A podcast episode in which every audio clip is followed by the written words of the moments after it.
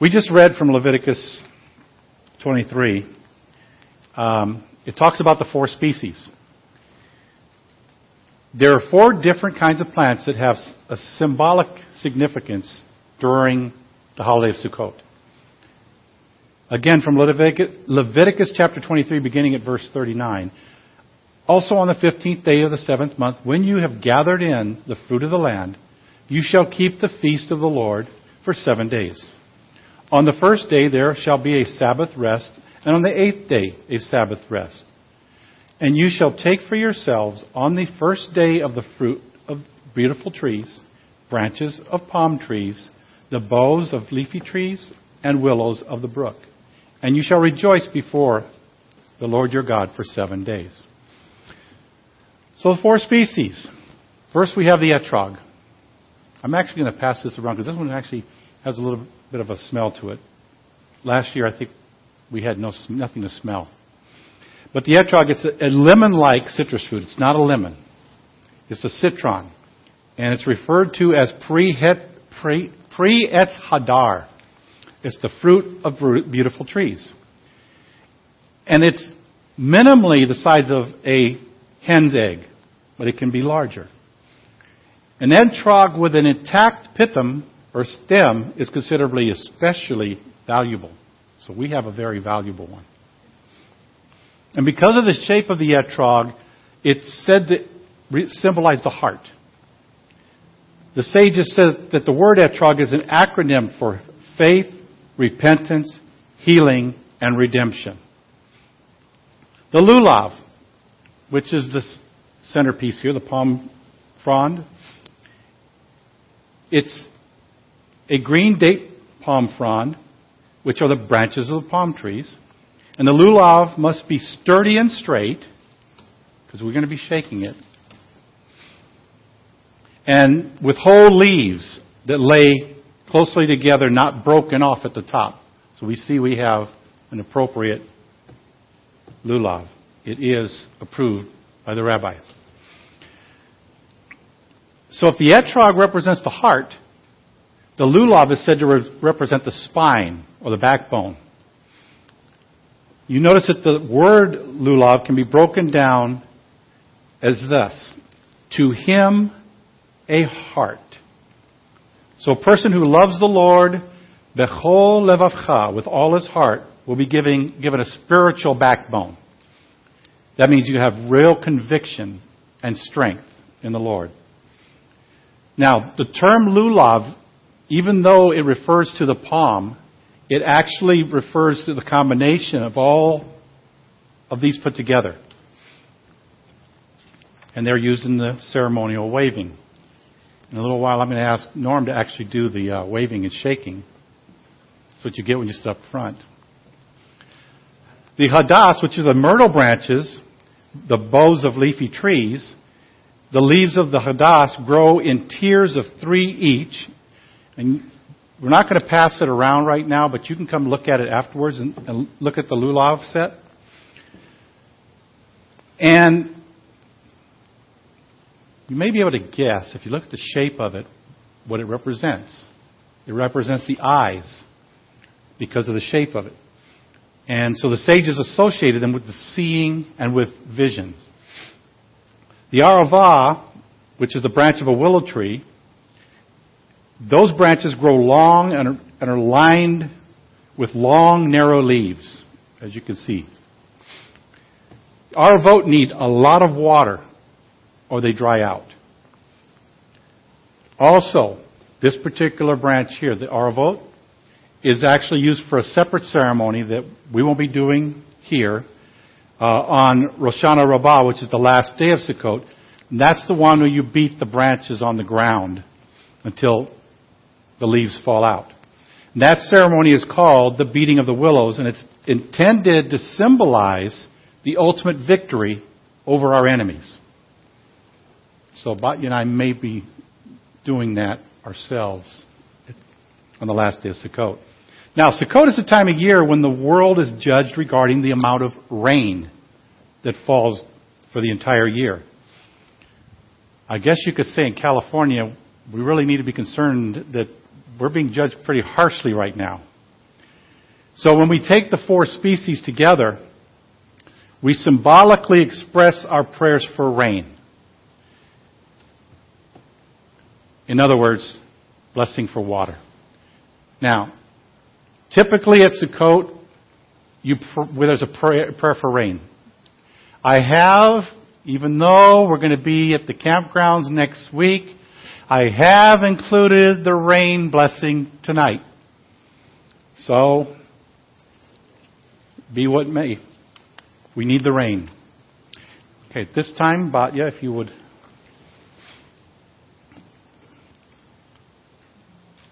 Lead us in lighting the candles. This to observe and keep this day. Not only that, Sukkot is so important that we read in Zechariah chapter 14, and it shall come to pass that everyone who is left of all the nations that came against Jerusalem shall go up from year to year to worship the King, the Lord of hosts, and to keep Sukkot, the Feast of Tabernacles. And it shall be that whichever of the families of the earth do not come up to Jerusalem to worship the King, the Lord of hosts, on them there will be no rain. If the family of Egypt will not go up and enter in, they shall have no rain. They shall receive the plague with which the Lord strikes the nations who do not come up to keep the Feast of Tabernacles. This shall be the punishment of Egypt and the punishment of all the nations that do not come up to keep the Feast of Tabernacles, Sukkot. So severe is the penalty that he will strike the nation. He refers, Zechariah calls it a plague. A plague, a plague of drought. No water. Now, thinking back to the four species, the etrog needs more water than any other fruit tree. The palm branches grow in valleys which are well watered. The myrtles and willows, they also grow near water. When we wave the four species in all directions, we symbolically declare to God, just as these four species cannot exist without water, neither can the world exist without water. That's our declaration. Jeremiah chapter 2 verse 13 says, For my people have committed two evils. They have forsaken me, the fountain of living waters, and hewn themselves cisterns, broken cisterns that cannot hold water. You may recall Yeshua speaking to the woman at the well in John chapter 4. He, he said to her, If you knew the gift of God and who it was who says to you, Give me a drink, you would have asked him, and he would have given you living water. Not too long after that episode, he says to his disciples, when he says, I'm going away, he tells them in chapter 7, on the last day, the great day of the feast, what feast was this? It was the feast of Sukkot.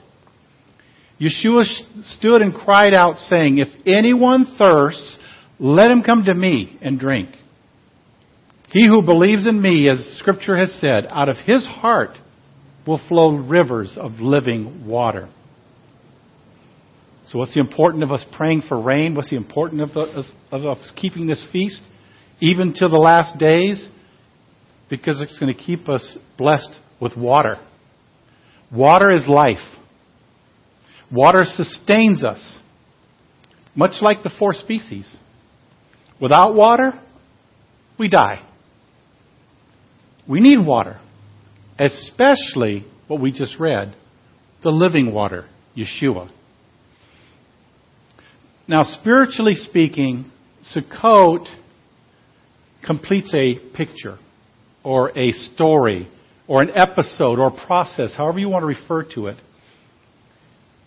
And if you were here yesterday, you, I mentioned this in the message that after going from Elul 1 through Tishrei 10, concentrating on realizing our sins and then repenting of those sins, now it's time to rejoice, knowing that we have ultimately received God's forgiveness. whether it was for an hour, 24 hours, four days, however long you lasted or will continue to last, you've been forgiven of your sins when you've gone through the process. And we talked about this too, that we know we don't have to wait for next Yom Kippur because we know we have Yeshua in our hearts. We can repent of those transgressions that we may have committed since Yom Kippur until now and still be forgiven. It's all a process. When the Israelites were led out of Egypt, God literally dwelt among his people. He tabernacled with them. You, you could say, if it was proper terminology, he sukkoted with them. And he was with them while he's leading them out of slavery and into the promised land. From Exodus chapter 40, we read, Then the Lord spoke to Moshe, saying, On the first day of the first month, you shall set up the tabernacle of the tent of meeting. In verse 18, he says, So Moshe raised up the tabernacle, fastened its sockets, set up its boards, put in its bars, and raised up its pillars. Then down to verse 34, the cloud covered the tabernacle of meeting, and the glory of the Lord filled the tabernacle. And Moshe was not able to enter the tabernacle of meeting because the cloud rested above it. And the glory of the Lord filled the tabernacle. Whenever the cloud was taken up from above the tabernacle, the children of Israel would go onward in all their journeys. But if the cloud was not taken up, they did not journey till the day that it was taken up. For the cloud of the Lord was above the tabernacle by day, and fire was over it by night, in the sight of all the house of Israel throughout all their journeys. There was no guesswork on when it was time to advance. God showed them clearly when He lifted the cloud, it was time to go.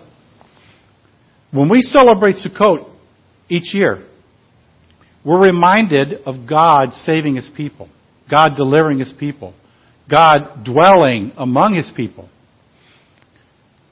Now, even though Sukkot is referred to as the Feast of Tabernacles, it really has nothing to do directly with the Mishkan or the tabernacle of the wilderness. But building the tabernacle has become a reminder of that tabernacle and how the children of Israel encamped around it while they journeyed through the wilderness. Every time God moved, they had to break camp, pack up everything, and follow the cloud.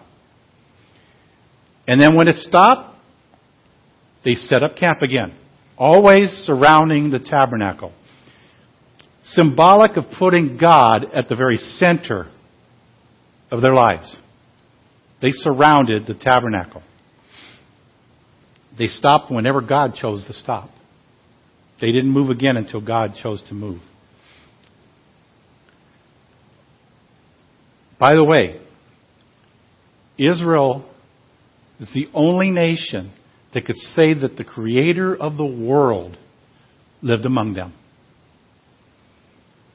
They lived continually in his presence. Whether they were on the move or not, they were in his presence. Now we have a record of another time in history of the people of God when he dwelt among them in the person of Yeshua. In John chapter 1, we read, In the beginning was the Word, and the Word was with God, and the Word was God. He was in the beginning with God. All things were made through Him, and without Him, nothing was made that was made. In Him was life, and the life was the light of men. And the light shines in the darkness, and the darkness did not comprehend it. There was a man sent from God whose name was Yochanan. This man came for a witness, to bear witness of the light, that all through him might believe. He was not that light, but was sent to bear witness of that light. That was the true light which gives light to every man coming into the world. He was in the world, and the world was made through him, and the world did not know him. He came to his own, and his own did not receive him. But as many as received, to them he gave the right to become children of God. To those who believe in his name, who were born not of blood, nor of the will of the flesh, nor of the will of man, but of God. And the Word became flesh and dwelt among us, and we beheld His glory. The glory as of the only begotten of the Father, full of grace and truth. So yet again, here's another time when God dwelled with His people. Where God was in the very heart, the center of His people. Just like He did in the wilderness, God made His sukkah, His tabernacle, His dwelling among the people of His people, the people of Israel. So when we celebrate Sukkot, we should have this understanding that God made a sukkah among us when Yeshua was alive. He did it in ancient days in the wilderness with his cloud, with his glory, and dwelling in the tabernacle. But with Yeshua, he came back into being on the earth, living amongst his people. He became the salvation for everyone, delivering us from slavery to sin. Because we were slaves to sin. As Rav Shaul says in Romans chapter 6, For when you were slaves of sin, you were free in regard to righteousness. What fruit did you have then in the things of which you are now ashamed? For the end of those things is death. But now, having been set free from sin and having become slaves of God, you have your fruit to holiness and the end, everlasting life. For the wages of sin is death, but the gift of God is eternal life in Yeshua HaMashiach our Lord. See, as Messianic believers, we have a different understanding than mainstream Judaism. Because we have the Messiah in our lives. We can see the comparison. We can see the parallel between what God did in the wilderness and what God did through Yeshua. We can see that He brought Himself in to deliver us, to set us free through His sacrificial death. Now, a sukkah is a temporary dwelling. By nature, it's, just, it's more of a hut. It's not really a, a home that you can spend a lot of time in.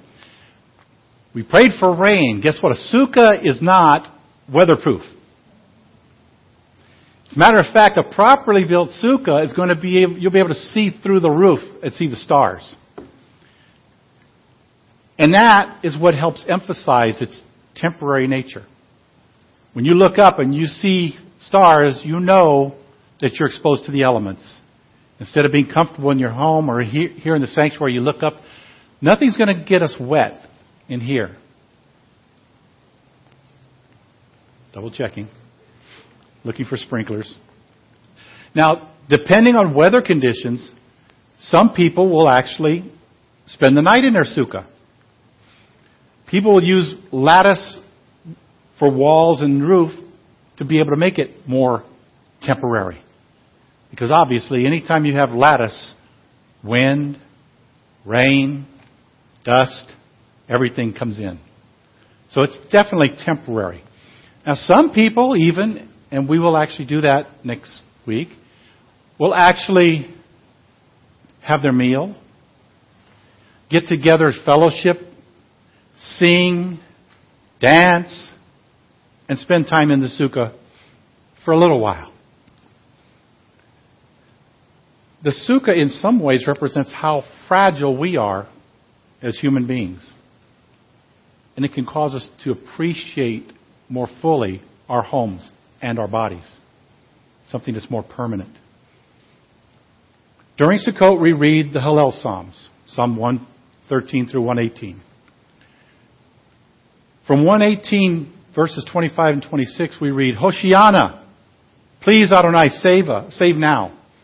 We beseech you, Adonai, prosper us. Baruch haba b'shem Adonai, blessed is he who comes in the name of Adonai. We bless you from the house of Adonai. Where else do we hear that? We don't have to look too far. We look in Matthew chapter 21. The crowds going before him and those following him shouting, saying, Hoshiano, Hoshiana to Ben David. Baruch haba b'shem Adonai. Blessed is he who comes in the name of the Lord. Hoshiana in the highest. The Hebrew word Hoshiana is sometimes anglicized as Hosanna. But it's an expression of worship. Hosanna or Hoshiana to the Son of David. But I like to think that the psalmist is actually more literally asking God to stretch out his hand of mercy and save. Save him, save his people, save all of us. Just like the Israelites, while they were in Egypt, might have been crying out, Hoshiana! Because they were under such oppression in Egypt. As Messianic believers, the celebration of Sukkot is not only about looking back into the past and see what God has done and see that God did deliver, as we read in this Passover story, brought us and delivered us out of Egypt, because we're supposed to look at it as if we were personally delivered. But we look forward to the hope that we have in Yeshua, knowing that He will come again. And He will again dwell among us. Revelation chapter 21 verse 3 says, And I heard a loud voice from heaven saying, Behold, the tabernacle of God is with men, and he will dwell with them, and they shall be his people. God himself will be with them and be their God. What we're celebrating this week is just the beginning. The beginning of something that we're going to be doing for eternity. As we just read in Zechariah. This is a feast that all nations will come to every year or they won't see the blessing of water. We need to celebrate this feast. We need to be in God's presence. We need to be in God's will so that we can reap the blessing. So we should celebrate with that knowledge and with the hope of God actually dwelling among His people, among us. And in closing, when Yeshua was born, he was given the name Emmanuel, which means God with us. When he ascended into heaven, he left the Ruach HaKodesh, the Holy Spirit, to dwell within us. His temple because we are the temple of the Holy Spirit. We are God's holy temple on earth. So if God is not dwelling in us through the Ruach, we need to go back a few steps, a few days, and, and start over with the repentance. And make sure we're right. And make sure that the Ruach is dwelling in us. Because one day, we're going to all see God in all of His glory the very Shekhinah of God is going to come down. And we will see him and not die. Now that is a day of rejoicing. I look forward to that day. And that's the hope that we have, especially as Messianic believers, for our future, but even for the future of all mankind. So again, one person at a time. We need to reach out. We need to reach out and find the lost. Tell the lost what we know. Remind some that knew and kind of drifted away for whatever reason. I've heard many stories, and many of you probably have too, of why people are no longer walking with the Lord.